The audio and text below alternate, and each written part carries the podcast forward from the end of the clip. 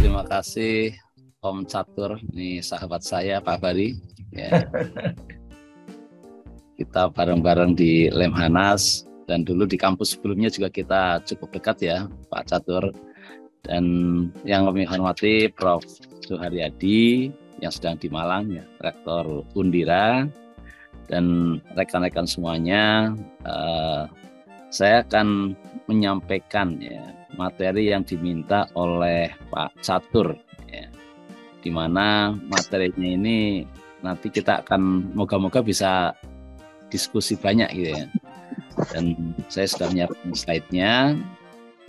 Kita akan ambil temanya adalah implementasi akuntansi dalam mencegah kecurangan melalui si kencur. Ya, apa itu si kencur? Itu sistem kendali kecurangan. Kenapa saya selalu menggunakan si kencur? Karena si kencur ini adalah obat gitu ya. Ini bisa obat e, penyakit dalam, bisa juga obat dari penyakit luar. Ya.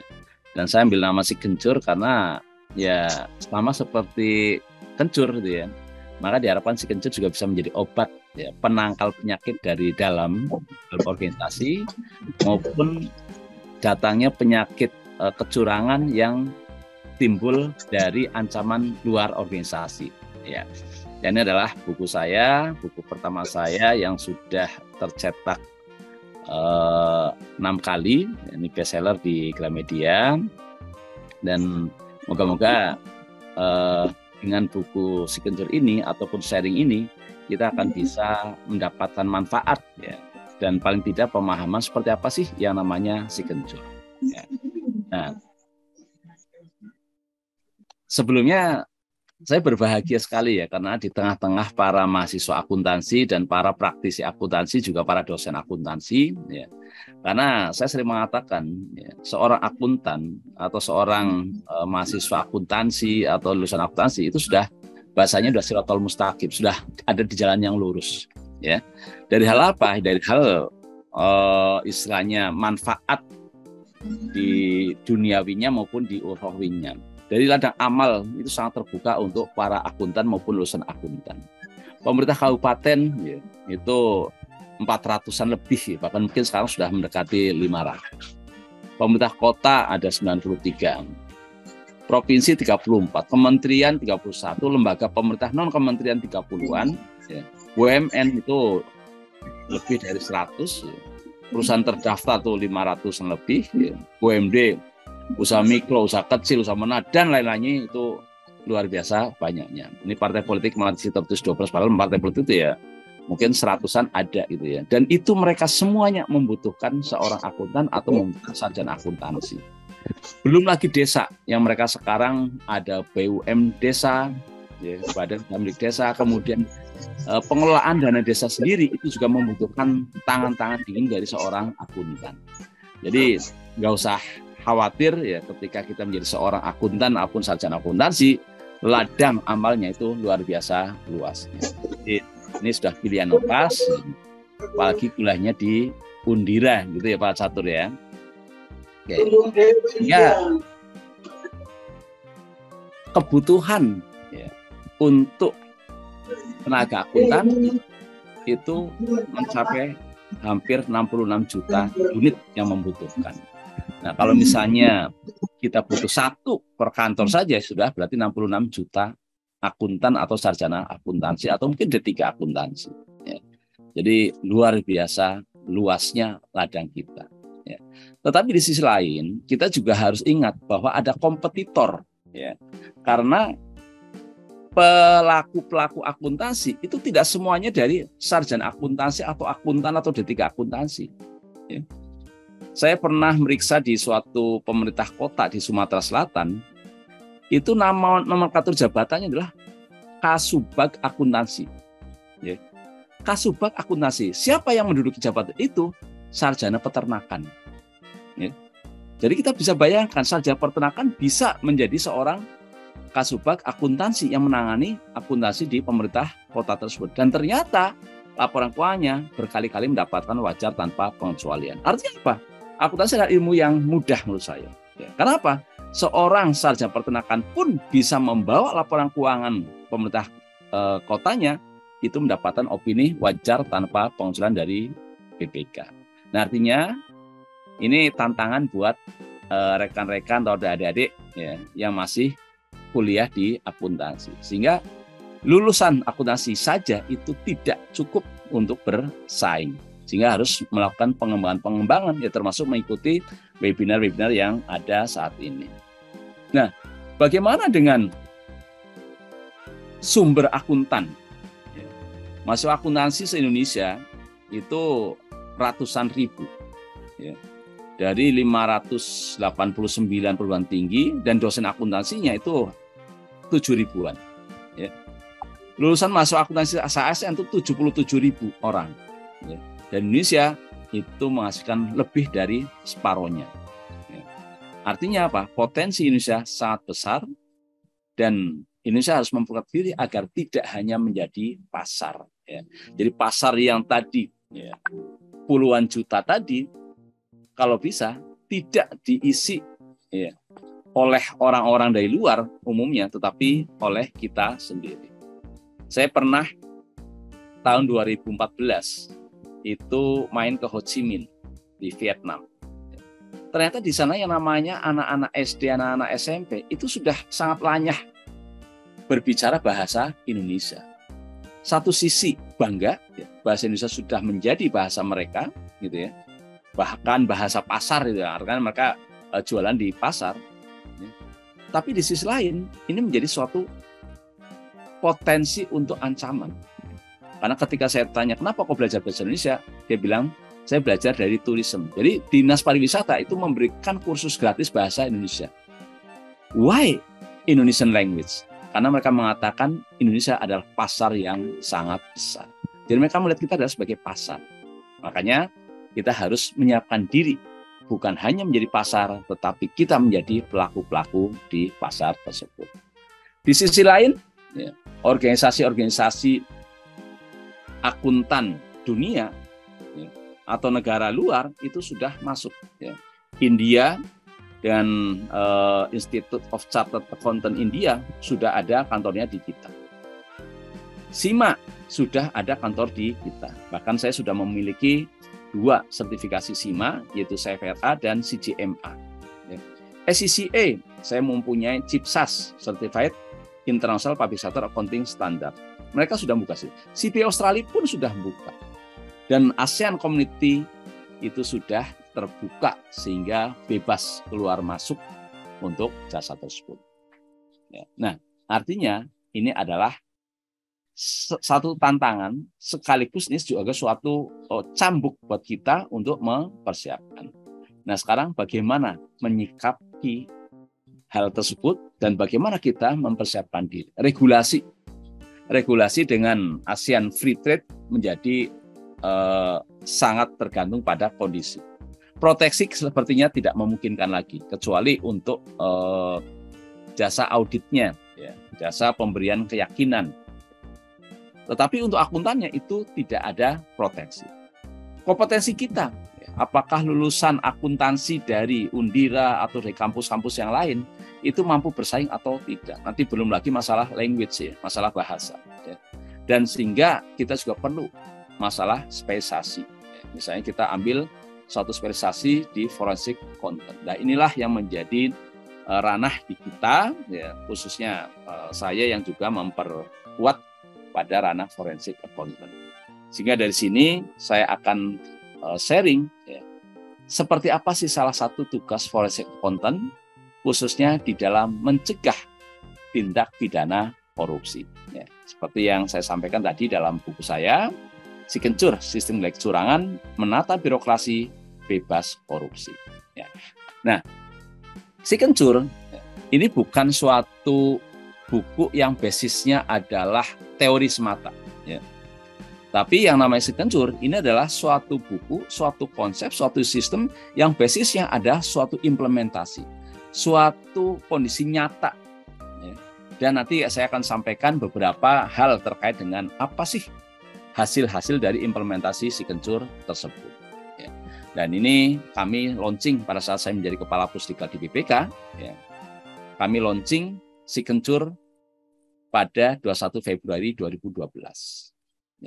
Ya. Hasilnya seperti apa? Nanti kita lihat di slide berikutnya. Kemudian ketika saya bergabung dengan Kementerian Perhubungan sebagai Irjen Kementerian Perhubungan, eh, saya membukukan ya, signature itu. Kenapa saya bukukan? Karena saya ingin menerapkan konsep leadership yang disampaikan oleh John Maxwell. Ya. Karena John Maxwell mengatakan leader is one who knows the way, goes the way, and shows the way.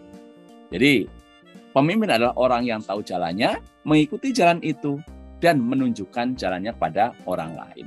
Nah, saya sudah belajar si kencur, bahkan saya import dari pemerintah Australia, dari Australian National Audit Office, ya, BPK-nya Australia, dan saya implementasikan, ya, berarti Ghost Way di Pusikat BPK dan di Kementerian Perhubungan, dan saya ingin sos to way dengan seminar-seminar seperti ini, dan juga dalam penulisan buku. Ya sehingga tidak harus mendengarkan langsung dari saya selaku kreator, tapi juga bisa membaca buku yang ada. Ya. Dan ini launching uh, buku si kencur yang dilaunching oleh Ketua BPK, ya, kemudian oleh Menteri Perhubungan, oleh uh, Kepala BPKP dan Presiden IIA, Institute of Internal Audit. Ya. Apa itu si kencur? Ya. Si kencur diterjemahkan ini adalah terjemahan pun tadi ya, sebagai satu rangkaian proses dan kegiatan yang secara komprehensif dirancang dan dilaksanakan oleh pimpinan dan manajemen entitas. Artinya apa? Basis dari si kencur ini adalah uh, implementasi dari lini satu. Kalau kita mengenal yang namanya the three line of defense, ya. sehingga lini satu ini menjadi uh, unit yang harus mengimplementasikan merancang dan melaksanakan apa yang disebut dengan signature. Ya. Apa tujuan dari signature ini? Adalah untuk mencegah. Ya. Saya akan paparkan atau setel ya video terkait pencegahan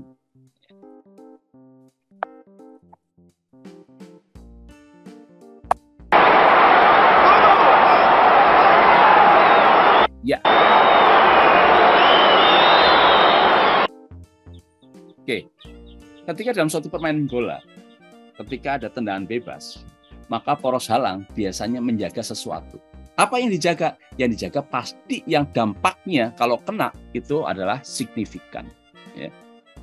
Mohon maaf di sini saya lihat ya, itu yang dijaga itu adalah tempat-tempat paling vital. Kenapa kok yang dijaga di situ? Sebetulnya kalau misalnya bola tadi dengan tendangan kerasnya kena muka, kena muka pun pasti akan sangat sakit, ya. bahkan bisa jadi pingsan. Ya. Atau misalnya kena dada pun pasti dadanya juga bisa sesak.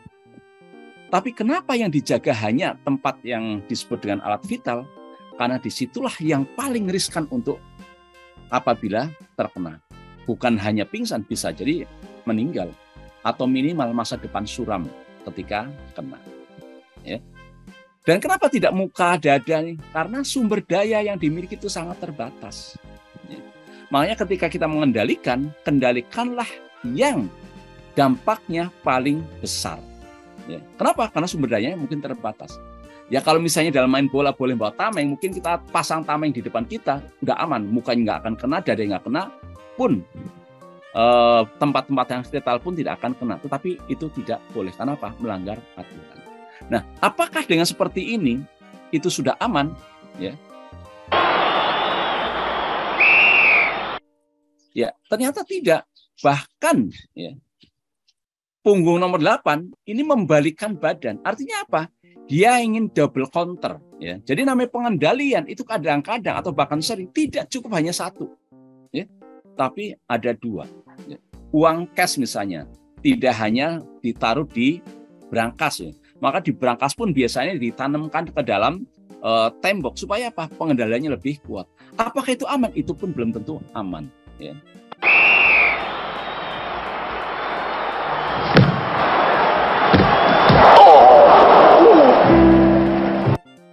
Nah, itulah contoh ya. Betapa pengendalian sudah dibuat sampai dua kali pun itu ternyata masih tetap kena. Makanya ada namanya control risk atau residual risk ya. Sehingga itulah yang harus kita petakan di dalam uh, proses pengendalian, apalagi namanya pengendalian kecurangan. Ya.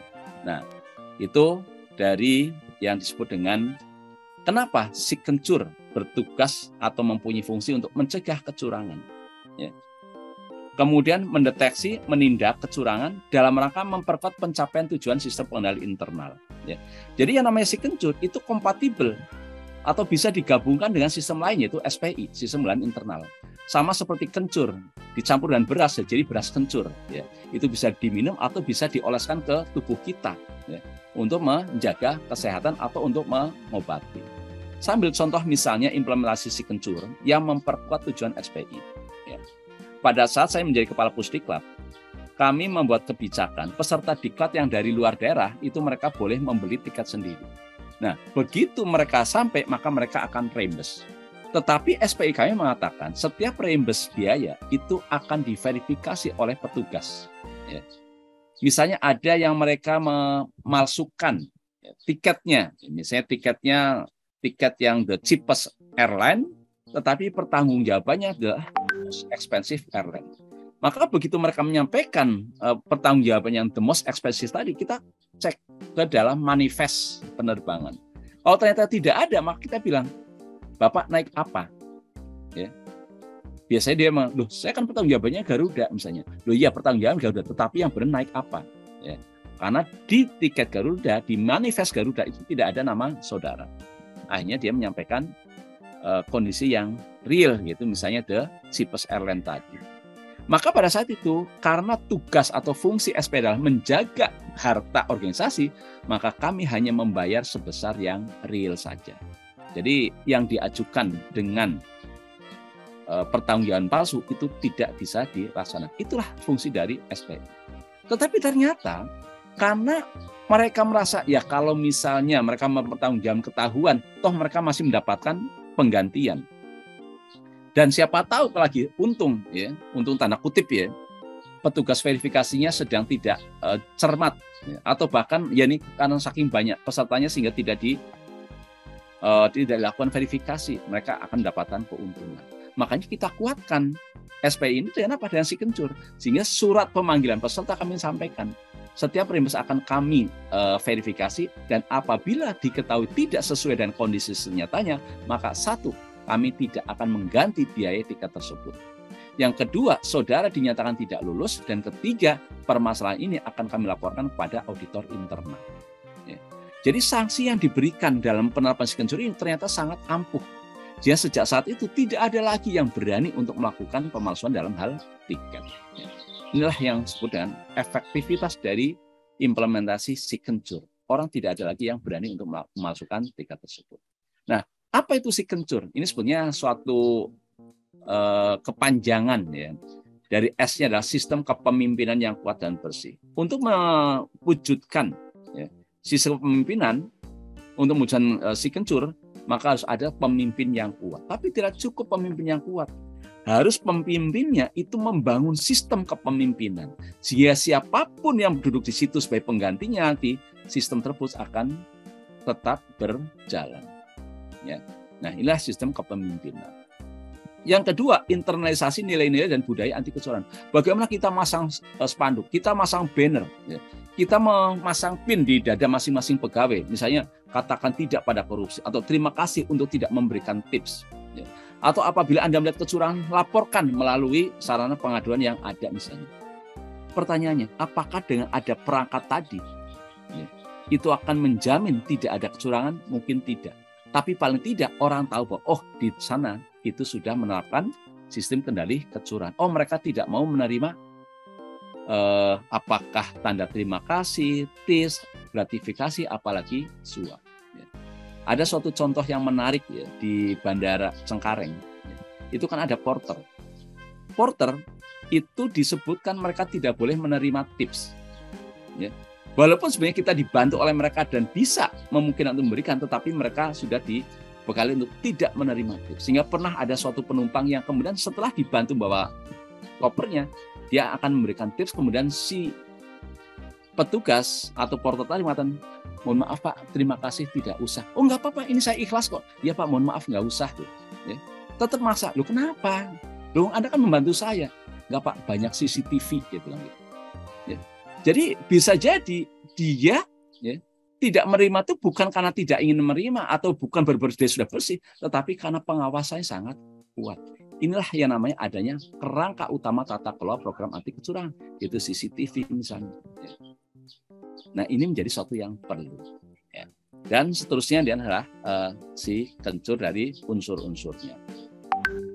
Nah, apa yang dilakukan kami di Pusdikat BPK saat itu? Ya, kita membentuk tim penerapan si kencur yang menjadi think tanknya dan dia akan menjadi tempat untuk bertanya, tempat untuk membangun dan tempat untuk me dan kita melakukan fraud risk assessment, jadi pemetaan risiko kecurangan, kira-kira apa saja sih kecurangan yang mungkin timbul di Pusdikat BPK. Nanti kita akan tunjukkan. Sama seperti kalau misalnya di kampus gitu ya, ketika ujian, kita tahu apa sih risiko kecurangan. Ya. Maka biasanya orang misalnya nyontek. Nah, ketika kita tahu bahwa potensi terjadinya besar, maka itu yang harus kita kendalikan terlebih dahulu. Ya. Kita menyusun perangkat kecurangan, kita membangun whistleblowing system, sosialisasi, dan lain-lainnya. Nah, ini contoh perangkat-perangkat si kencur yang ada di Pusdikat BPK. Dan ini bukan hanya di Pusdikat, hanya roll over ke seluruh satker-satker di BPK. Hasilnya apa? 2012 kami menerapkan si kencur, implementasi si kencur di pusat BPK, pada 2015 di mana saya sudah tidak menjadi kepala pusdiklat karena saya sudah menjadi irjen di Kementerian Perhubungan, ternyata si kencur masih terimplementasikan di pusat BPK. Kenapa? Membangun sistem kepemimpinan. Hasilnya, pusat BPK meraih penghargaan zona integritas menuju wilayah bebas korupsi. Dan inilah yang pertama se-Indonesia. Ya. Dan 2016, Pusat BPK meraih anugerah wilayah birokrasi bersih melayani. Dan itu juga yang pertama di Indonesia. Kenapa? Karena implementasi si kencur ini. Ya. Nah, begitu saya pindah ke Kementerian Perhubungan, saya pun juga mencoba mengimplementasikan si kencur ini. Ya. Kita membangun Simadu, si kencur dan Simadu. Apa Simadu? Sistem manajemen pengaduan. Ya. Alhamdulillah ketika kita membuka Simadu yang bebas dan kita kerjasama juga dengan LPSK, ya, lembaga perlindungan saksi dan korban yang waktu itu salah satu ini adalah kawan kita Ibu Lili Pintauli ya. dia memberikan jaminan bagi pelapor yang merasa terancam maka akan dilindungi oleh LPSK dan ternyata cukup banyak yang memberikan pengaduan yang langsung kita tindak lanjut kemudian kita juga melakukan fraud risk assessment ya. kita petakan dari sekjen, itjen, darat, dijen darat, laut, udara, kereta api sampai badan-badan kita lakukan uh, fraud risk assessment semua. Ya. Bahkan kami pernah melakukan uh, pelaporan kepada APH aparat penegak hukum yaitu kepada Bareskrim melakukan OTT ya, di perizinan. Waktu itu ditanya oleh Pak Menteri, bagaimana Ijen mengendalikan kenapa seperti ini masih bisa terjadi. Ya. Walaupun itu laporannya juga laporan dari internal kami gitu ya. Maka di situ kami mengatakan, Pak, kami sudah melakukan fraud assessment. Memang di uh, tempat perizinan tadi risiko atau potensi kecurangan itu sangat tinggi. Apa? Minimal ada ucapan terima kasih, berarti gratifikasi. Belum lagi suap mungkin ada. Ya.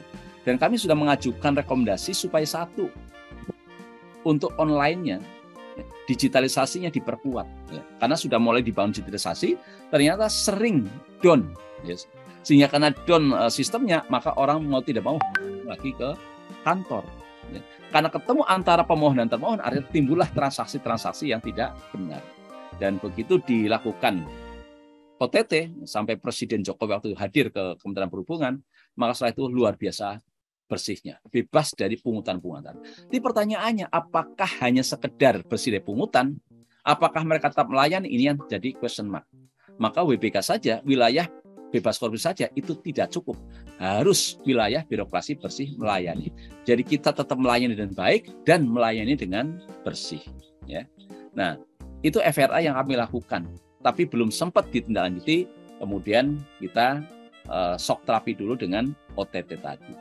Kemudian kita juga membangun UPG, unit pengelolaan gratifikasi. Ya.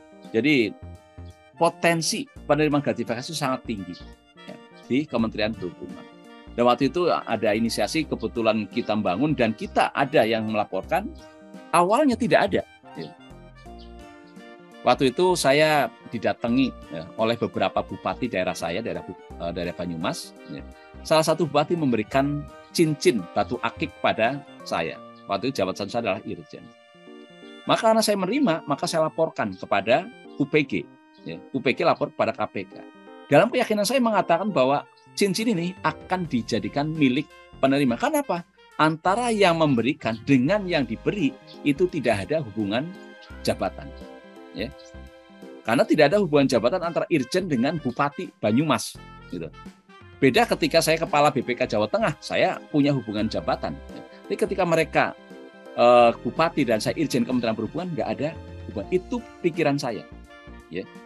Tetapi saya sudah melaksanakan ketika menerima, maka saya melaporkan. Datanglah dua orang petugas dari KPK untuk melakukan klarifikasi. Ya. Nih pinternya KPK itu, dia tanya Pak, mereka datang ke Irjen itu kenapa? Oh karena Irjennya orang Banyumas, saya langsung seperti itu. Artinya apa? Kita bisa membedakan antara gratifikasi dan hadiah. Ya. Bedanya adalah kalau gratifikasi ada hubungan pekerjaan atau hubungan jabatan. Kalau hadiah atau gravitasi itu ya, itu tidak ada hubungan pekerjaan atau jabatan. Dalam benak saya, mereka datang ke Irjen bukan karena uh, saya Irjen, Ya. Tapi mereka datang ke tempat saya karena irjennya orang Banyumas. Itu pikiran saya. Tetapi KPK mengatakan, e, menanyakan, Pak, mereka ke Kementerian Perhubungan dalam rangka apa?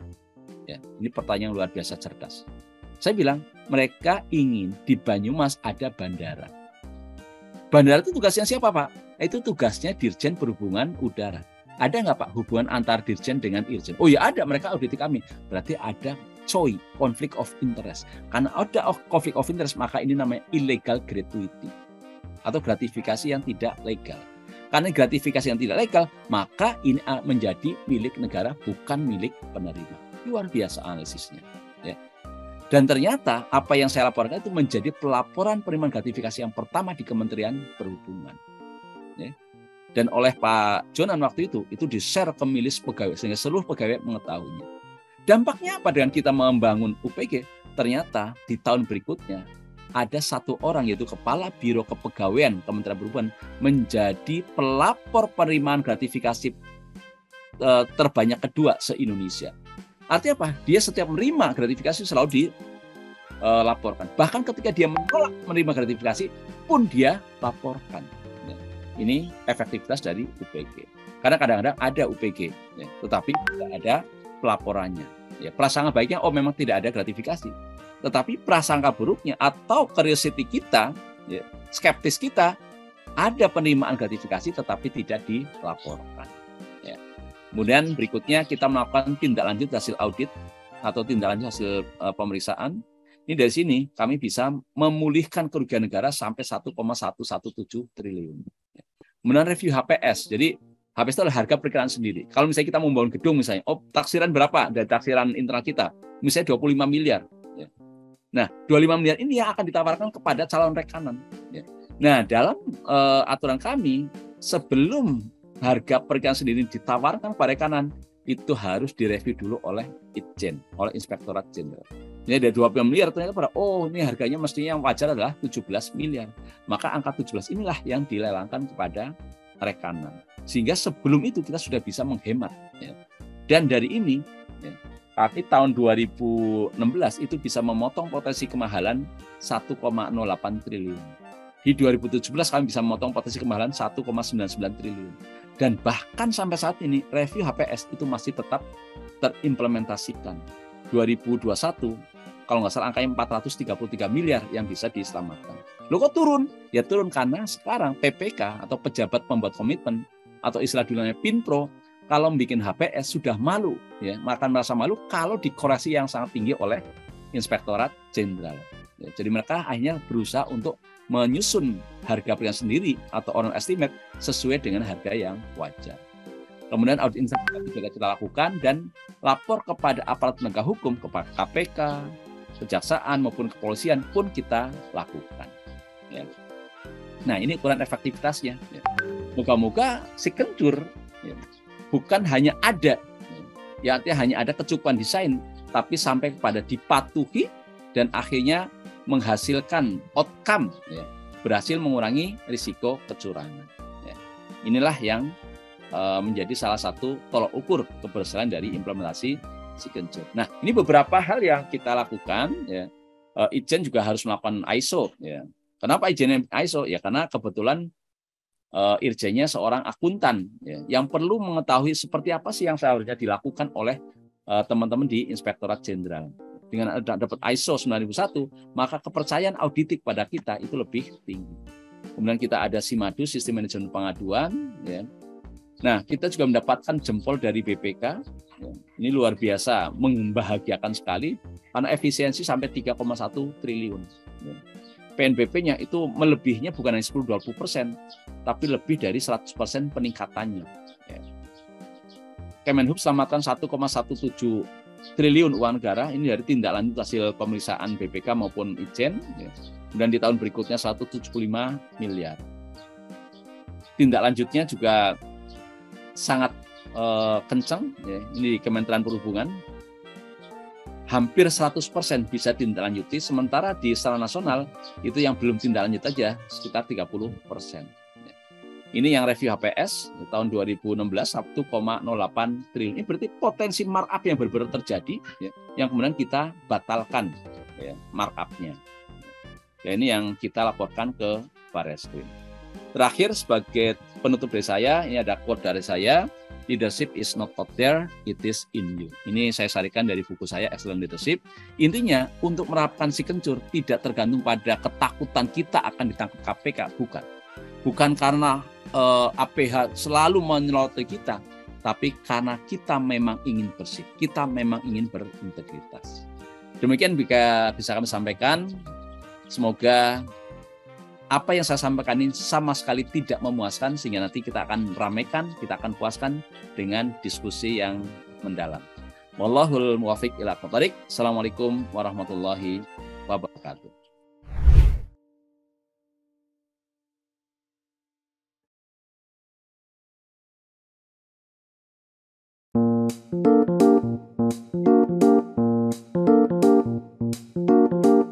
Ya, baik kalau gitu. Ya, ini sambil menunggu Bapak Dr. Kris Kuntadi, kita diskusi sebentar ya, Pak Catur. Yang tadi terkait dengan pertanyaan yang mungkin silakan, silakan. belum dijawab oleh Bapak Dr. Kris. Siap, siap. Silakan, silakan. Monggo. Ya. Tadi uh, ada satu pertanyaan tentang aplikasi-aplikasi yang legal dan aplikasi-aplikasi yang ilegal ya kalau nggak salah. Iya betul, betul. Mohon Pak Catur bisa mengulangi lagi pertanyaannya agar nanti kita bisa jawab bersama-sama.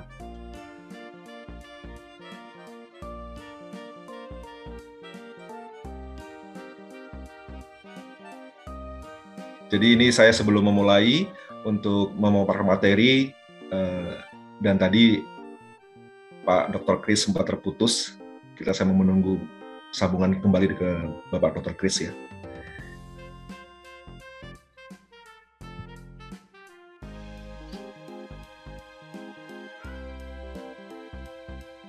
Ini ngomong-ngomong waktu sampai jam berapa Pak Catur?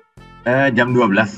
Oh, jam 12. Saya ya. rasa cukup dengan uh, materi nanti ada tanya jawabnya. Ya, saya nanti menyampaikan materi selama 30 menit saja agar siap. kita bisa saling diskusi dan tanya jawab lebih banyak lagi ya. Oke. Okay. Iya, siap. Jadi ini eh, pertanyaannya sebenarnya singkatnya tadi dia bertanya tentang membedakan aplikasi legal dan ilegal eh, eh, secara digital itu seperti apa? Karena banyak mungkin marak penipuan ya saat ini Pak Pak Bari mungkin ada investasi ya arah-arah investasi-investasi yang dilakukan saat ini ternyata investasinya bodong ya atau okay.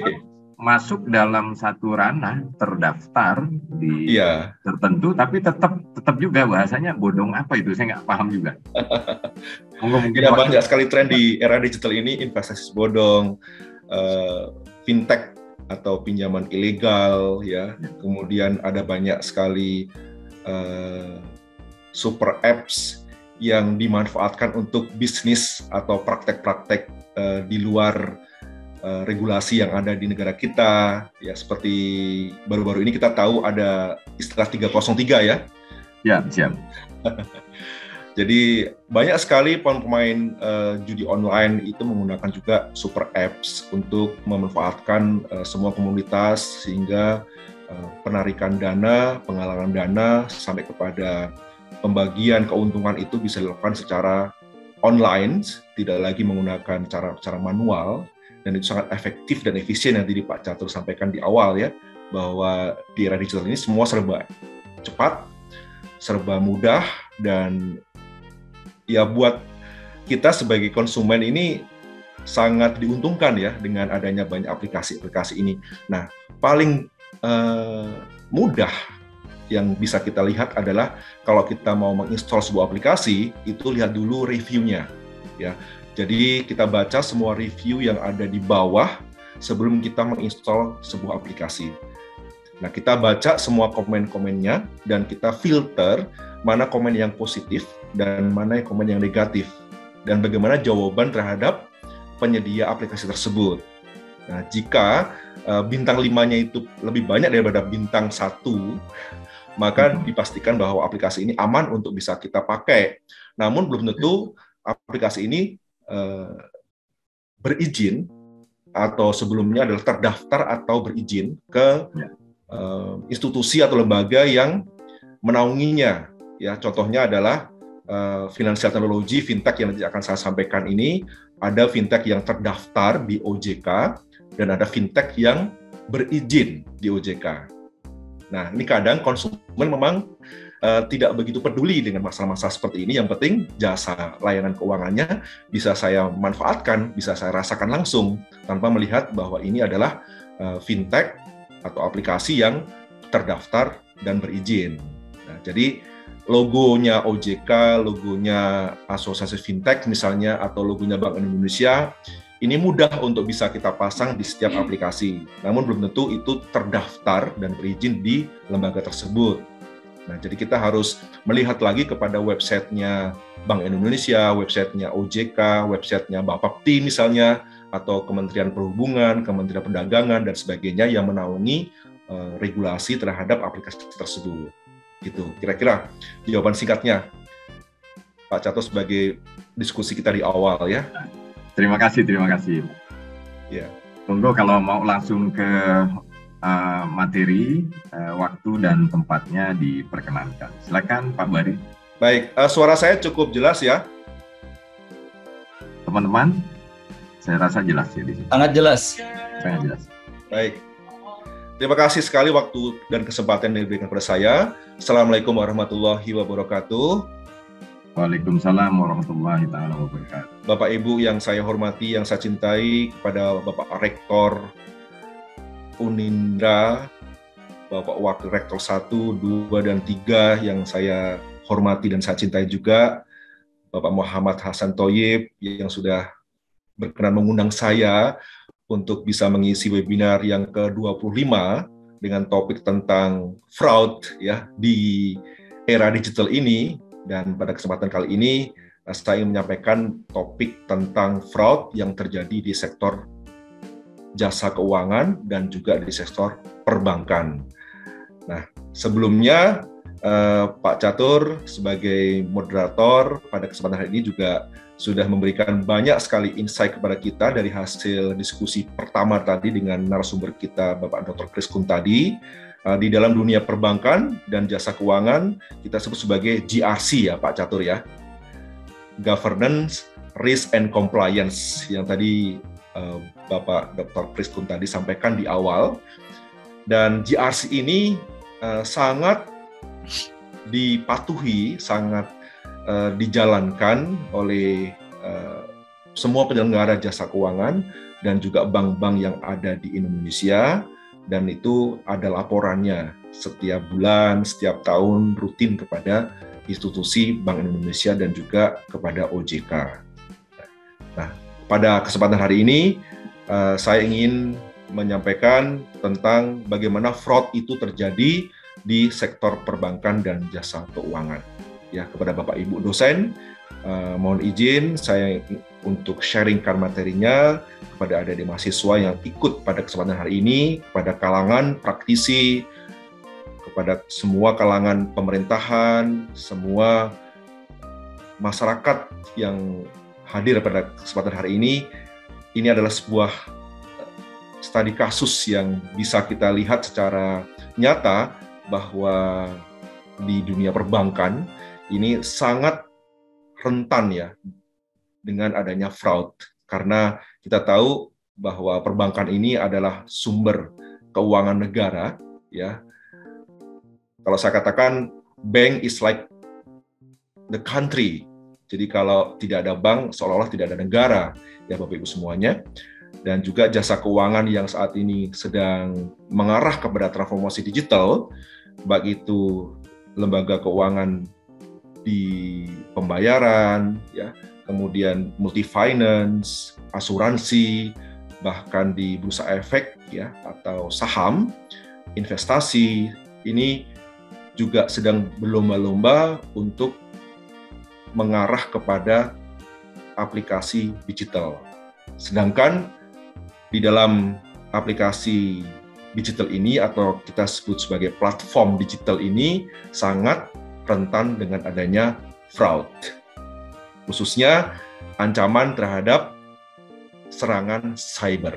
Ya, ini yang sangat marak di terjadi di dunia saat ini tidak hanya di Indonesia ya, banyak di belahan dunia hampir setiap hari terjadi fraud, hampir setiap hari terjadi uh, serangan cyber dan BSSN sudah memberikan laporan hampir setiap hari ada ribuan ya laporan terhadap ancaman terhadap uh, website ya terhadap aplikasi terhadap lembaga institusi baik itu lewat ransomware, lewat malware dan sebagainya yang nanti akan saya bahas. Nah, Pak Catur, saya izinkan saya minta izin untuk sharing materinya. Silakan. Ya. Oke.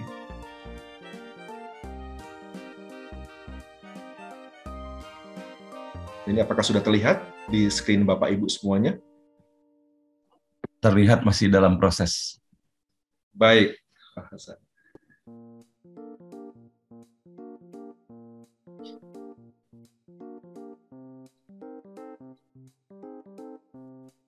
Ya, semoga sudah terlihat sekarang ya.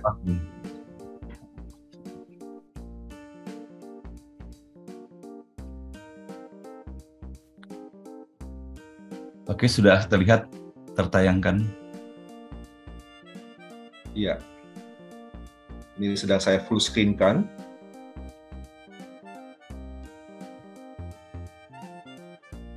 Ya, apakah sudah terlihat secara full screen? Sudah. Sudah silakan dilanjut. Baik, kalau gitu uh, tentang digital banking fraud ini saya mengambil subtema Eh, bagaimana pentingnya, bagaimana urgensinya status atau level kalau PPKM itu level 4 ya eh, terhadap kejahatan finansial yang marak terjadi di seluruh dunia saat ini ya. Kalau di Indonesia tadi Pak Dr. Krispun tadi ini adalah corruption emergency ya. Dan bagaimana kita cara untuk memitigasi risiko tersebut. Ini topik yang akan saya sampaikan dan dalam waktu 30 menit ke depan uh, ada beberapa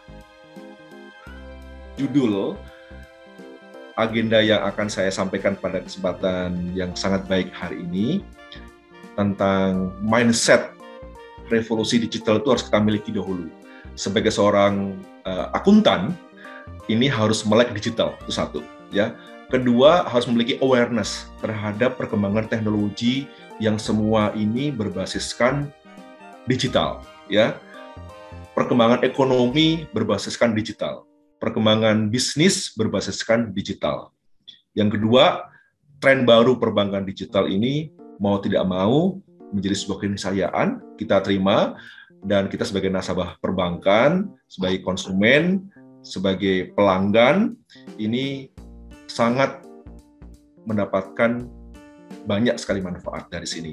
Apalagi munculnya uh, layanan finansial teknologi atau fintech atau uh, keuangan layanan teknologi keuangan dan juga adanya perbankan digital atau digital bank ya, bank digital.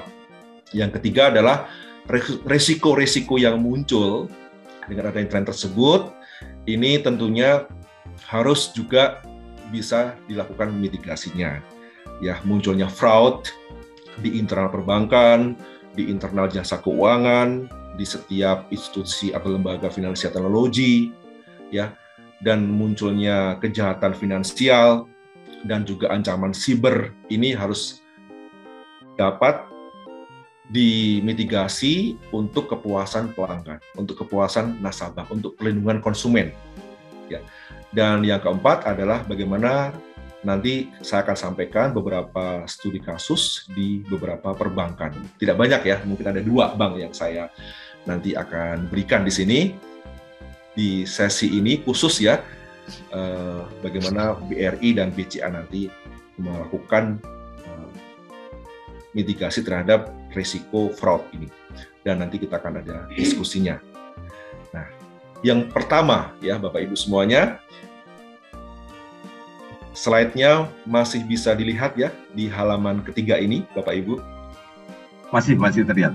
Ya, betul. Baik. Ini adalah untuk Bapak Ibu eh, dosen akuntansi, mahasiswa akuntansi, dan semua kalangan yang hadir pada kesempatan hari ini, tiga hal yang harus kita pahami untuk masuk ke era digital, agar kita juga paham tentang ekonomi digital misalnya, tentang teknologi digital, tentang uang digital, ya, tentang hal-hal yang berkaitan dengan digitalisasi, baik di pemerintahan, di jasa keuangan, di pendidikan, di kesehatan, dan sebagainya, ada satu yang paling atas kiri ini adalah konsep-konsep secara teknologi informasinya ya, dari sentralisasi, desentralisasi sampai kepada distribusi. Bagaimana secara teknologi ini perkembangannya saat ini dari terpusat kemudian tersebar ya sampai kepada terdistribusi. Ya, perkembangannya sampai sekarang. Dari sejak tahun internet muncul ya di tahun 1900 waktu lalu ya sampai dengan sekarang perkembangannya adalah seperti ini dan dampaknya terhadap ekonomi ya di Sumbuyenya ini secara nyata ini juga malah um, apa kita lihat di dalam ilmu ekonomi digital ini memberikan dampak yang positif ya perkembangan teknologi dari sentralisasi, desentralisasi sampai pada distribusi ini ya. Dan yang kedua yang sebelah kanan tentang evolusi keuangan, evolusi uang ya. Dari kita dulu belum mengenal adanya mata uang, zamannya masih barter bertukar untuk melakukan bertukar barang untuk melakukan transaksi sampai kita punya emas untuk melakukan transaksi eh, perdagangan ya trading segala macam. Kemudian ada koin ya. Mata uang eh, koin sudah mulai ada. Kemudian eh, uang kertas sudah mulai ada.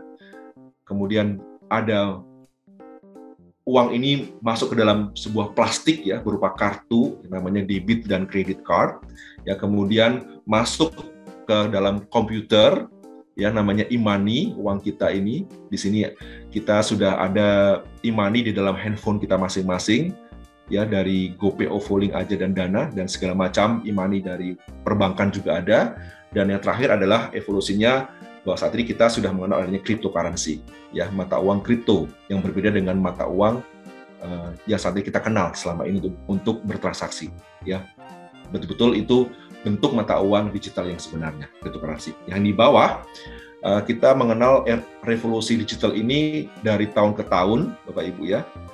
Uh, kita lihat bagaimana kalau di dalam dunia IT ini para akuntan harus mulai uh, tahu ya mau nggak mau di era digital ini akuntan para para akuntan kalau tidak melek digital, kalau tidak melek uh, teknologi informasi akan ketinggalan karena beberapa case-case yang ada di dalam uh, sektor-sektor real kita saat ini sangat erat kaitannya dengan uh, teknologi informasi dan teknologi digital.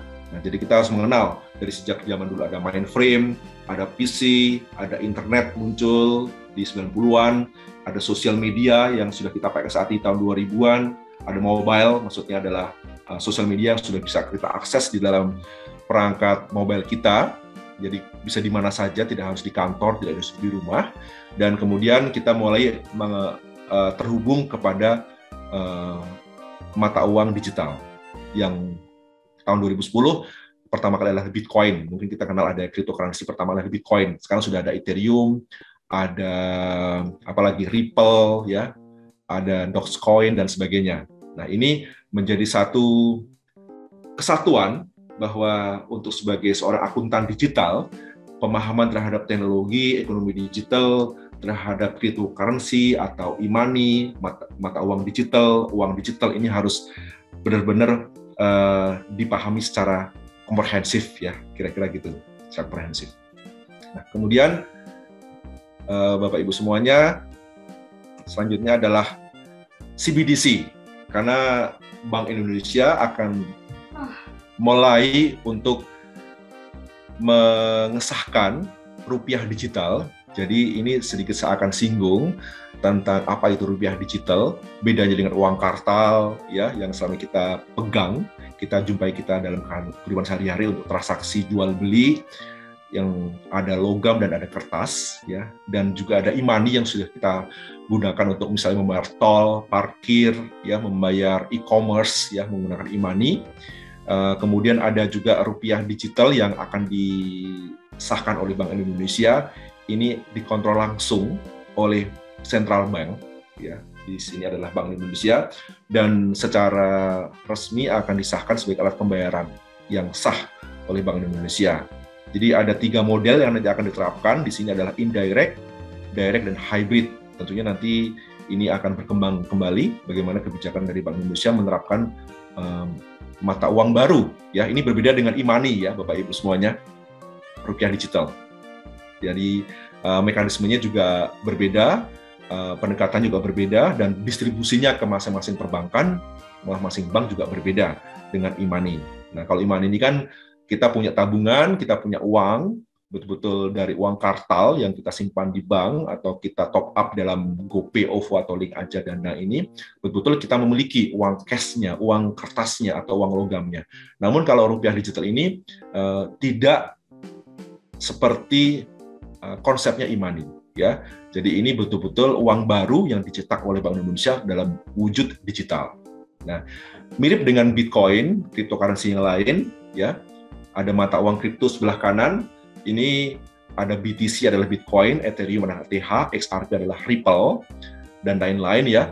Ini uh, setiap negara berbeda-beda menerapkan kebijakan terhadap cryptocurrency. Namun saya tegaskan di sini sebagai seorang akuntan di era digital, harus memahami bahwa ini akan terjadi dan kalau kripto sudah sedang terjadi ya banyak sekali platform-platform digital yang memperdagangkan uh, mata uang digital ini cryptocurrency uh, sebelum Bank Indonesia meresmikan rupiah digital ya.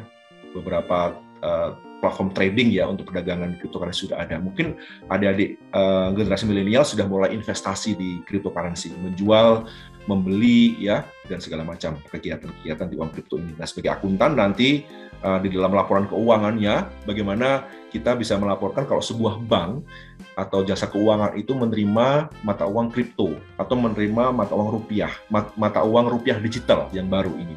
Ini tentu berbeda nanti cara penanganannya, uh, cara melakukan reportingnya, bahkan kalau terjadi fraud, cara investigasinya kita sebagai seorang forensik akuntan itu juga berbeda metodologinya untuk melakukan uh, forensik uh, case-case yang ada yang terjadi ke depannya ya. Nah, oleh karena itu uh, kita perlu tahu dulu uh, bagaimana perbankan dan jasa keuangan prakteknya di lapangan ya zaman dahulu the past dan hari ini. Kalau dulu tentu dan sampai sekarang masih ada ya masih ada kantor cabang, ya, uh, masih ada call center, uh, kemudian ada internet banking. Ini zaman dulu, ya. Uh, terus mobile di handphone kita ada ada internet banking yang bisa kita akses, ada mobile banking yang kita bisa akses, ada email yang bisa kita lakukan untuk notifikasi, untuk transaksi, untuk mencatat setiap aktivitas perbankan lewat email. Itu adalah ini konsep metodologi sebelah kiri adalah yang zaman dulu. Jadi pusatnya masih sentralisasi, ya pusatnya oleh bank masih dengan konsep sentralisasi. Ya semua terpusat di satu bank, di manage oleh uh, bank secara terpusat. Ya. Nah kalau yang sebelah kanan, ya ini sudah terdistribusi, ya yang saat ini hadir di handphone kita masing-masing ini, Bapak Ibu ya adik-adik semuanya, ini sudah merupakan konsep terdistribusi. Ya, dari kantor cabang, kemudian call center, eh, email, eh, internet banking, mobile banking atau aplikasi-aplikasi sudah dalam genggaman kita. Ya kan, eh, makanya di sini ada tambahan namanya Open API. Nah, kalau akuntan tidak mengenal apa, apa itu Open API, nanti bagaimana cara kita menangani jika terjadi fraud di Open API tersebut. Ya, jadi kita mau nggak mau harus mengenal istilah-istilah kekinian yang sedang terjadi di sektor perbankan saat ini. Ya, Open API ini sangat-sangat uh, bermanfaat untuk mengintegrasikan antara uh, perbankan dengan ekosistem di luar bank. Ya, jadi ini adalah application programmable interface yang menjembatani antara aplikasi perbankan, super app perbankan dengan aplikasi misalnya Gojek, eh, Tokopedia, Bukalapak, Traveloka. Ini lewat Open API. Nah, OJK sendiri eh, ke depannya layanan perbankan ini akan dibangun lewat ekosistem ekosistem yang baru yang tidak pernah kita pikirkan sebelumnya, yaitu ekosistem digital. Jadi bagaimana institusi perbankan dan jasa keuangan ini ternyata bisa eh, apa disatukan dalam satu bentuk aplikasi digital dengan finansial teknologi, dengan perusahaan-perusahaan teknologi dari Google, Amazon misalnya, ya, yang kita tahu, yang sering kita gunakan dengan WhatsApp, ya, dengan TikTok, ya, dengan apalagi uh, perusahaan-perusahaan teknologi yang saat ini sering kita gunakan, Facebook, ya kan, ya, kemudian Instagram, sosial media, Twitter, LinkedIn, ini bisa kita uh, integrasikan dalam satu ekosistem digital, ya. Jadi bentuk layanannya pun akan lebih bervariasi ya pada saat ini. Jadi kita bisa menikmati layanan perbankan digital, perbankan digital atau digital banking yang saat ini kita kita sudah punya aplikasi masing-masing dari perbankannya, dari banknya, dari KBMI 1, 2, 3 dan 4. Ini uh, semua ada uh, diatur oleh OJK dan cetak birunya juga sudah di launching oleh OJK, sudah dikeluarkan uh, Oktober tahun lalu ya, 2021. Nah, sehingga kita saat ini bisa menikmati layanan perbankan digital ini seolah-olah kita tidak lagi uh, bertransaksi lewat bank. Ya karena di dalam app, super apps-nya bank saat ini kok ada layanan-layanan yang uh, selama yang yang dulu ya zaman dulu nggak nggak pernah ada sekarang sudah mulai ada nih. Contohnya apa? Uh, bagaimana Bank Jago dengan Gojek Tokopedia mereka melakukan kolaborasi ya. Nah sehingga fitur-fitur uh, aplikasinya Bank Jago misalnya sudah bisa men, di para nasabah Bank Jago bisa menikmati uh, layanannya Gojek ya atau GoFood ya, GoCar uh, bisa menikmati layanannya e-commerce-nya Tokopedia dan sebagainya ya. Nah, sehingga ini merupakan sebuah lifestyle baru ya, new lifestyle di era digital ini uh, terhadap perkembangan tren perbankan digital. Tren baru perbankan digital ini bisa kita lihat di dalam data yang ada dalam tabel sebelah kiri dan sebelah kanan. Bagaimana kantor cabang yang semakin menyusut ya banyak ditutup ya sehingga year on year-nya itu kita lihat angka-angka di sini minus semuanya ya. Uh, ini adalah data tahun 2019 sampai dengan tahun 2020 nah tentunya selama pandemi berlangsung uh, angka ini akan semakin tinggi ya sehingga saat ini branch banking ini sudah mencapai angka minus 40 hingga 50 persen. ATM sendiri juga pembukaannya sudah nggak ada lagi membuka ATM baru ya. Uh, pembelian ATM sudah boleh dibilang uh, sangat sedikit ya, kalaupun ada sedikit sekali karena memang uh, secara year on year-nya jumlah ATM-nya juga menurun drastis ya sejak adanya pandemi apalagi mempercepat tentunya hingga minus 20 hingga 25 persen year on year-nya di tahun 2022 ini. Nah, sedangkan internet banking dan mobile banking itu naik pesat Bapak Ibu. Ini tren baru yang kita rasakan. Manfaatnya sebagai konsumen, sebagai nasabah perbankan dimudahkan kan ada internet banking dan juga ada mobile banking.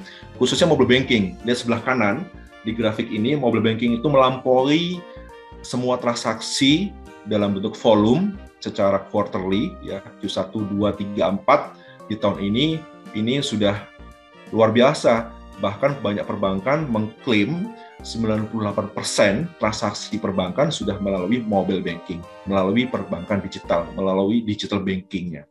Ya, internet banking sudah mulai uh, menurun transaksinya, meskipun trennya masih meningkat ya sedikit. Ya, apalagi ATM dan kantor cabang. Nah, sehingga tren-tren baru ini harus kita sikapi sebagai seorang akuntan digital di era ini, bagaimana kita bisa mengikuti perkembangan zaman dan bagaimana nanti pada saat kita masuk di dalam dunia perbankan, adik-adik bekerja di dunia perbankan siap untuk melihat perkembangan ini sebagai tren baru dan nanti uang baru pun ada di sini masuk dalam mobile bankingnya kita rupiah digital misalnya atau imani yang kita gunakan, bagaimana kita bisa menghadirkan, melahir, memaparkan sebuah laporan yang komprehensif yang bisa dipertanggungjawabkan. Ya, fintech sendiri, Bapak Ibu semuanya, ya, Pak Catur masih follow ya, dan Bapak Ibu semuanya masih, masih terus follow, terus follow dengan serius. Siap, Pak Hasan. Ini sambil mencatat nih ada poin terpenting ini. ya, ini yang menarik Pak Catur ya, uh, Pak Hasan, uh, Bapak Ibu dosen yang uh, saya hormati dan saya cintai ada di mahasiswa juga, bahwa fintech ini yang Bapak Ibu tahu dari fintech uh, pembayaran payment yang sebelah kanan ya, ini ada beberapa banyak table ini di Indonesia, peta landscape di Indonesia, fintech payment ada, fintech lending banyak, fintech crowdfunding juga ada, fintech blockchain, fintech investment, ya insur insurance atau insurtech juga ada. Nah, semua landscape yang ada di sebelah kanan ini, ya fintech-fintech sebelah kanan ini, mereka berbondong-bondong masuk kepada layanan perbankan, ya. Dengan cara seperti apa? Contohnya GoTo, ya. GoTo itu uh, investasi di Bank Jago, ya, membeli saham kepemilikan di Bank Jago sampai dengan 22 persen kepemilikan Gojek, Tokopedia, GoTo ini di Bank Jago. Mereka ingin punya fungsi perbankan di dalam super, super apps-nya GoTo. Ya. Demikian juga Investri yang baru-baru ini membeli sahamnya Bank Amar. Ya, agar apa Investri juga tertarik untuk masuk ke digital banking services atau layanan keuangan digital yang dimiliki oleh perbankan. Alami adalah sebuah fintech syariah ya ini juga membangun perbankan syariah. Bank syariah namanya Hijrah. Ya, sebuah bank syariah digital uh, sebagaimana kalau kita tahu Aladin di Alfamart ya Bapak Ibu, ini Hijrah nanti juga akan launching di tahun ini uh, menghadirkan sebuah super, sebuah super apps baru untuk uh, masyarakat muslim, masyarakat syariah di Indonesia. Ya. Bukalapak dua minggu lalu sudah um, mengumumkan untuk membuka tabungan perbankan itu tidak harus ke bank, tapi lewat platform Bukalapak. Nah, mereka bekerjasama dengan Standard Chartered Banks, ya. Nah, kemudian cashless, fintech juga, ya, untuk payment, untuk uh, pembayaran. Ini juga dengan Moven. Ya, Moven adalah di, yang dimiliki oleh guru saya Brad King dari New York, Amerika Serikat. Dan dua tahun lalu saya diberikan kesempatan untuk menerjemahkan bukunya Brad King, Bank 4.0, dan Alhamdulillah sudah memberikan kontribusi kepada Indonesia menjadi best seller dan sampai uh, terjual 15.000 eksemplar ya baik Indonesia, OJK dan perbankan di Indonesia memborongnya ya.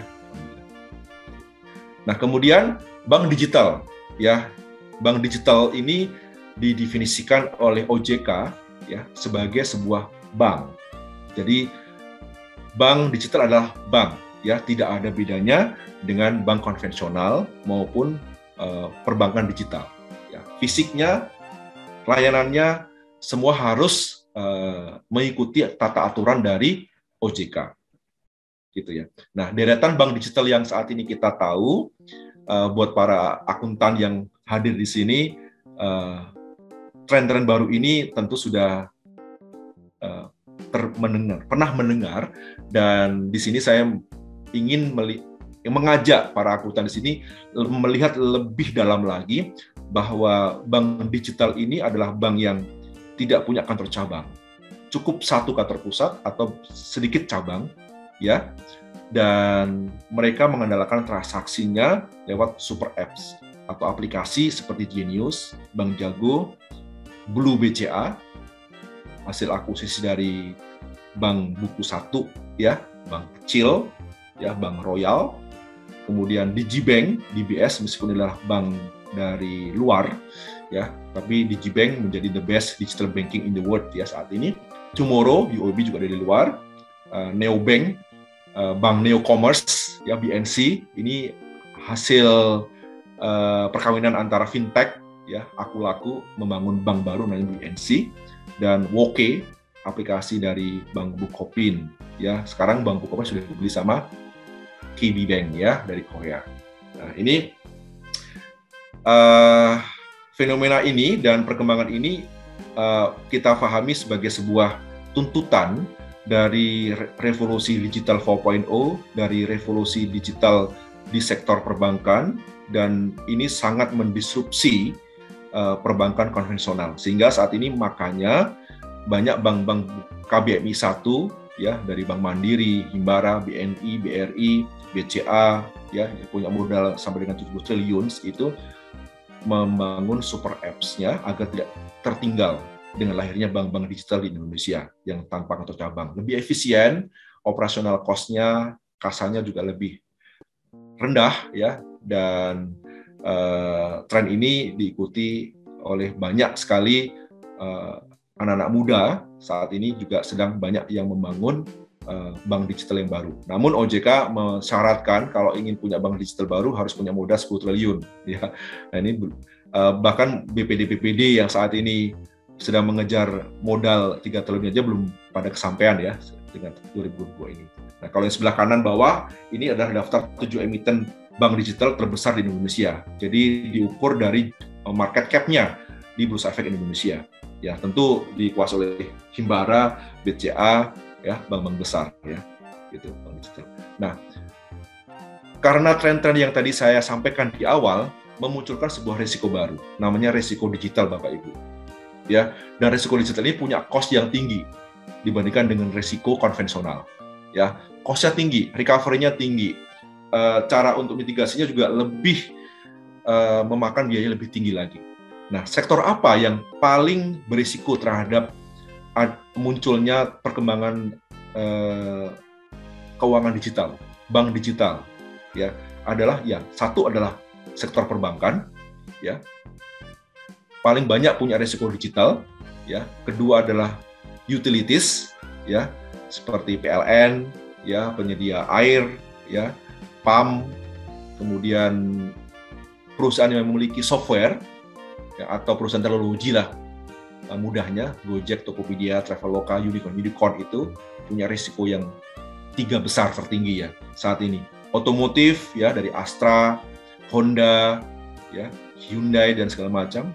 Perusahaan asuransi, perusahaan high tech itu adalah maksudnya adalah seperti Google, Amazon, Facebook dan kawan-kawannya.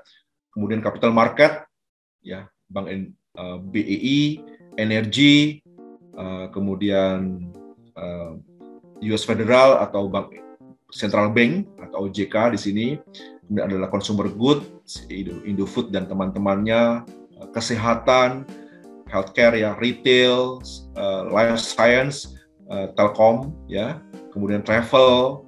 Ini urutan paling paling bawah.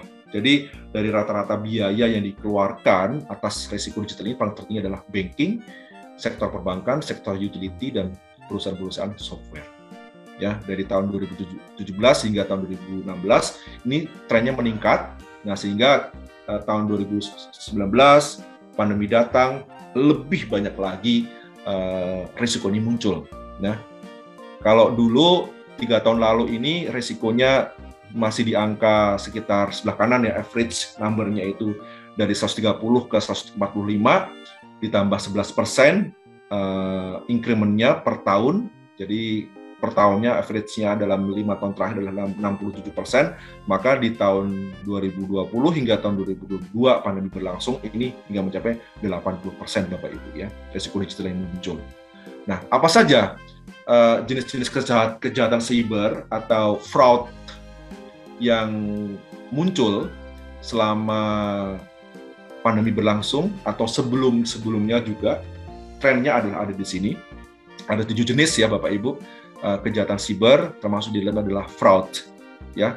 Dari hacking, peretasan, peretasan website, peretasan aplikasi, peretasan secara fisik kantor perbankan, uh, kantor regulator OJK misalnya itu bisa juga.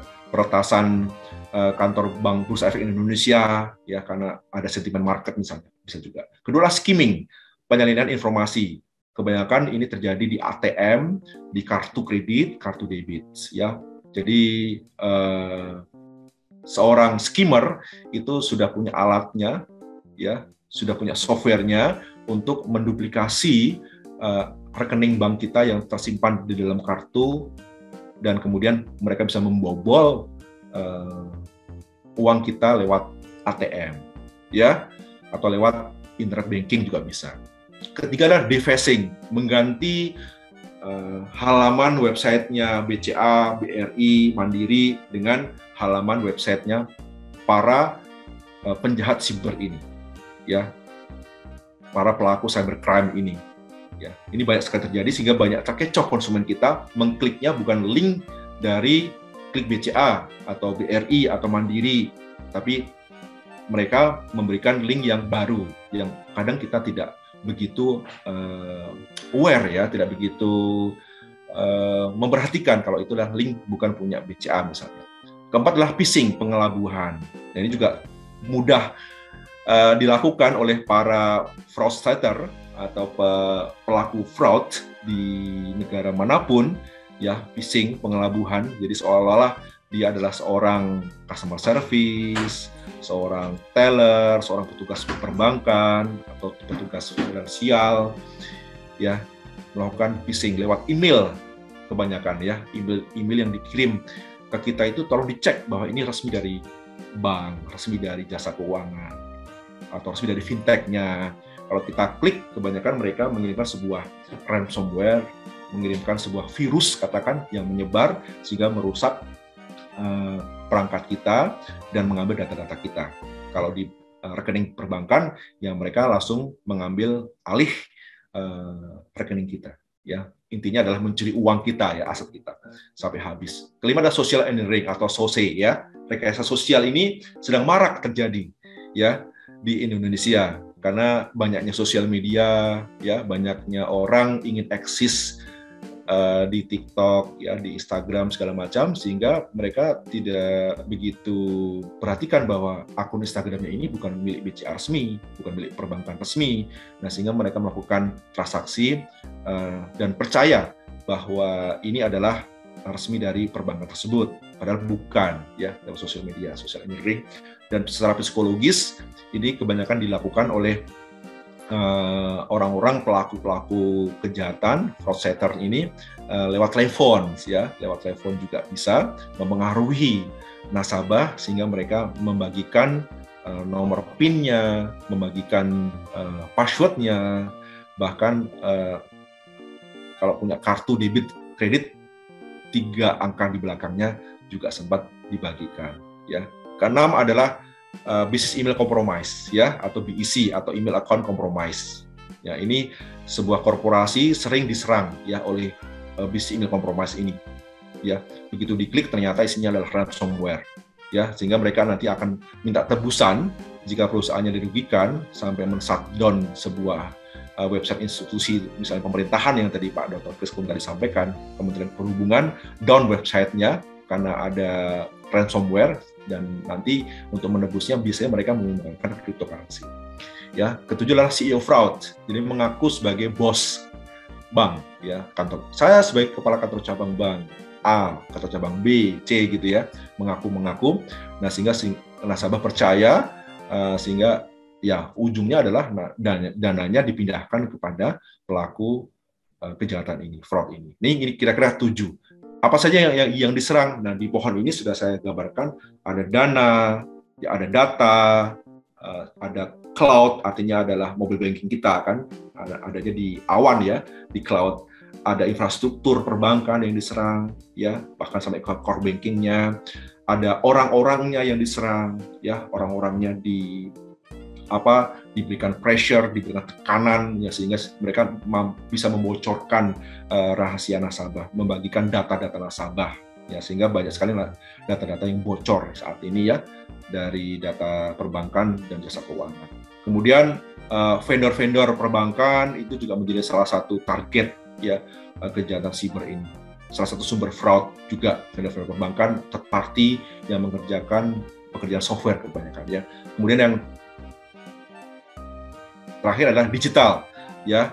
Jadi digital ini karena sudah era era sosial media yang terbuka dan tidak ada batasannya sehingga reputasi uh, berbankan itu sangat dipertaruhkan di sini. Uh, banyak komen-komen yang negatif ya. Kalau kita lihat kalau misalnya ada layanan yang tidak jalan wah ini orang-orang uh, warga 62 ini kan kalau kasih komentar kan wah kenceng-kenceng dan pedes-pedes ya kalimat-kalimatnya sangat-sangat kreatif. Nah ini reputasinya dipertaruhkan, ya Bapak Ibu. Nah jadi uh, lubang keamanan yang paling vital ini ternyata sumber dari segala macam sumber fraud yang ada di sektor perbankan dan jasa keuangan juga berlaku untuk pemerintahan dan juga industri lain adalah orang ternyata. Nah, bagaimana kita bisa melihat? Lihat sebelah bagian sebelah kanan ya Bapak Ibu. Sebelah kanan bisa dilihat di sini uh, yang bundaran retail bisnis consumer ya inilah yang diserang oleh para hacker, diserang oleh para fraudsters, para pelaku tindak kejahatan uh, siber. Ini yang diserang adalah retail bisnis consumernya, orangnya yang diserang. Ya, lebih mudah daripada dia menyerang ke sistem firewall-nya perbankan. Nggak gampang untuk menembus firewall. Firewall adalah sistem keamanan perbankan untuk melindungi data nasabah dan aset nasabah. Ya, uang kita aman di situ. Ya, sistem core aman. Ini lebih sulit, ya, difficult ya, yang merah ini. Nah, mudahnya adalah menyerang retail business consumer. Orangnya, sistemnya di dalam retail business consumer mudah karena dia punya akses langsung ke dalam customer accounts, database-nya atau core banking-nya bank tersebut punya akses, dia punya login dan password-nya. Nah, jadi seorang pelaku tindak kejahatan menyerang lebih mudah menyerang dari sisi retail bisnis. Nah, sehingga inilah sumber fraud yang terbesar adalah pada saat orang ditekan, orang mendapatkan kesempatan, dan orang uh, tidak mendapatkan uh, perlindungan yang pasti. Uh, misalnya uh, bosnya di kantor cabang lagi berantem nih sama staffnya ya kan? Lagi nggak nggak akur nih. Nah nanti staffnya bisa punya akses ke dalam data-data nasabah. Dia bisa punya peluang untuk membocorkan. Dan ini dijual belikan kepada para pelaku tindak kejahatan. Ya. Nah berikutnya bapak ibu contoh kasusnya ini bagaimana Bank BRI ya ini uh, saya berikan khusus untuk uh, kampus tercinta di Nusantara pada kesempatan hari ini, eh, bagaimana BRI melakukan mitigasi menggunakan teknologi, namanya teknologi kecerdasan buatan atau AI, Artificial Intelligence. Nah, sistem yang mereka terapkan adalah Fraud Detection System atau FDS. Ya, programnya adalah BRI Force.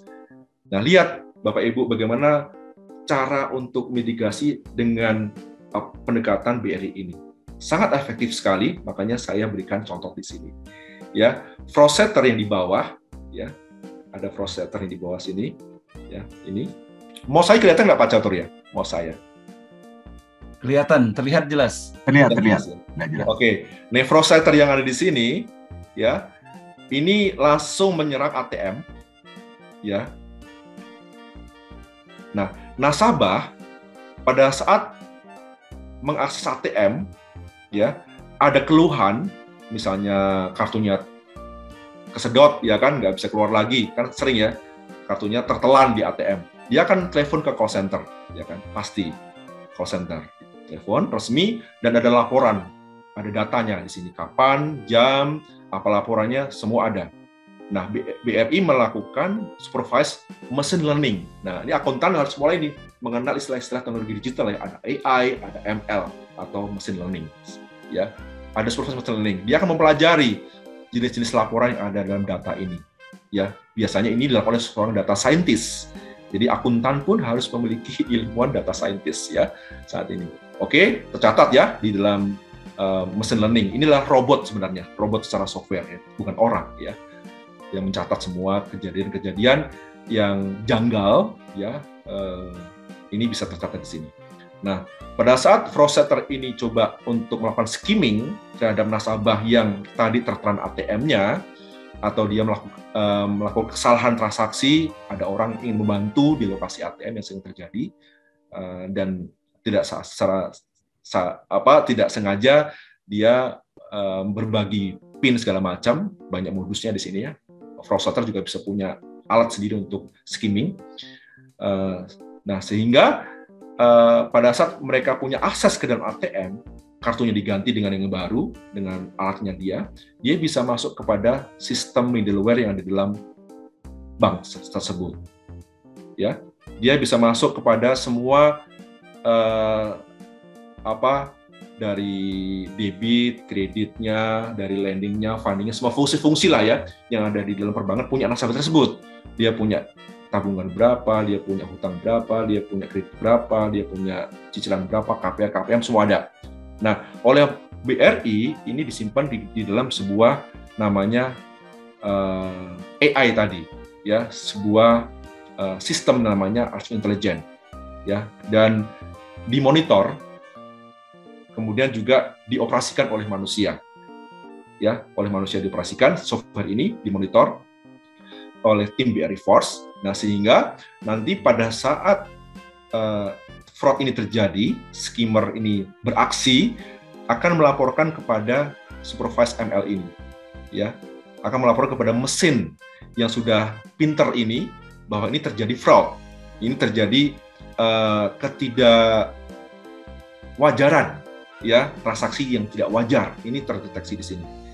Nah, jadi bayangkan kalau misalnya uh, ini dilakukan oleh manusia, ini butuh waktu dan butuh uh, uh, apa decision yang lama ya. Itu kalau oleh uh, AI ini lebih, lebih cepat. Jadi lokasi, waktu, kapan terjadinya, catatan CCTV-nya semua ada di dalam uh, mesin AI ini dan uh, nasabah mendapatkan kecepatan respon dari Eh, perbankan dan kemudian nasabah cepat juga mendapatkan uh, kembali uang yang dicuri mungkin sudah pernah dicuri ya sebelum oleh uh, pelaku kejahatan ini. Ini kira-kira gambarannya bagaimana uh, mencegah fraud di BRI.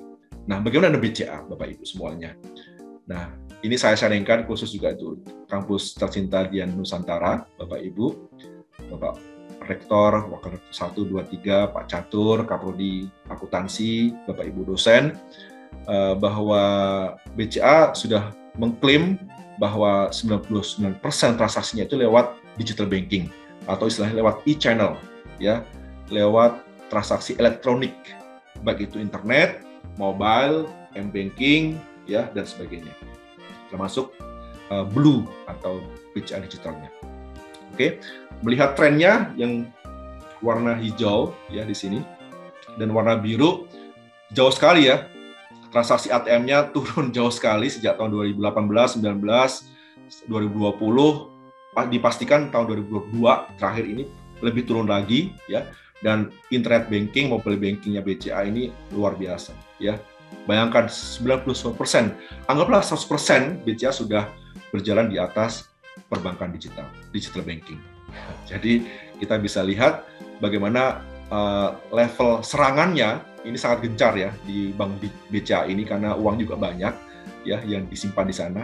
Uh, DPK-nya triliunan rupiah di BCA, nah sehingga menjadi target yang sangat empuk oleh para pelaku tindak kejahatan atau fraud setter untuk melakukan account takeover.